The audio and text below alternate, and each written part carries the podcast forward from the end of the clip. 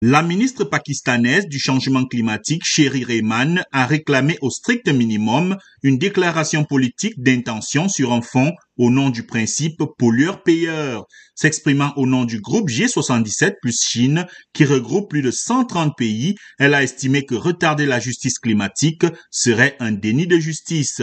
Une position partagée par le ministre sénégalais de l'Environnement, Alioune Doy, qui s'exprimait au nom du bloc des pays les moins avancés.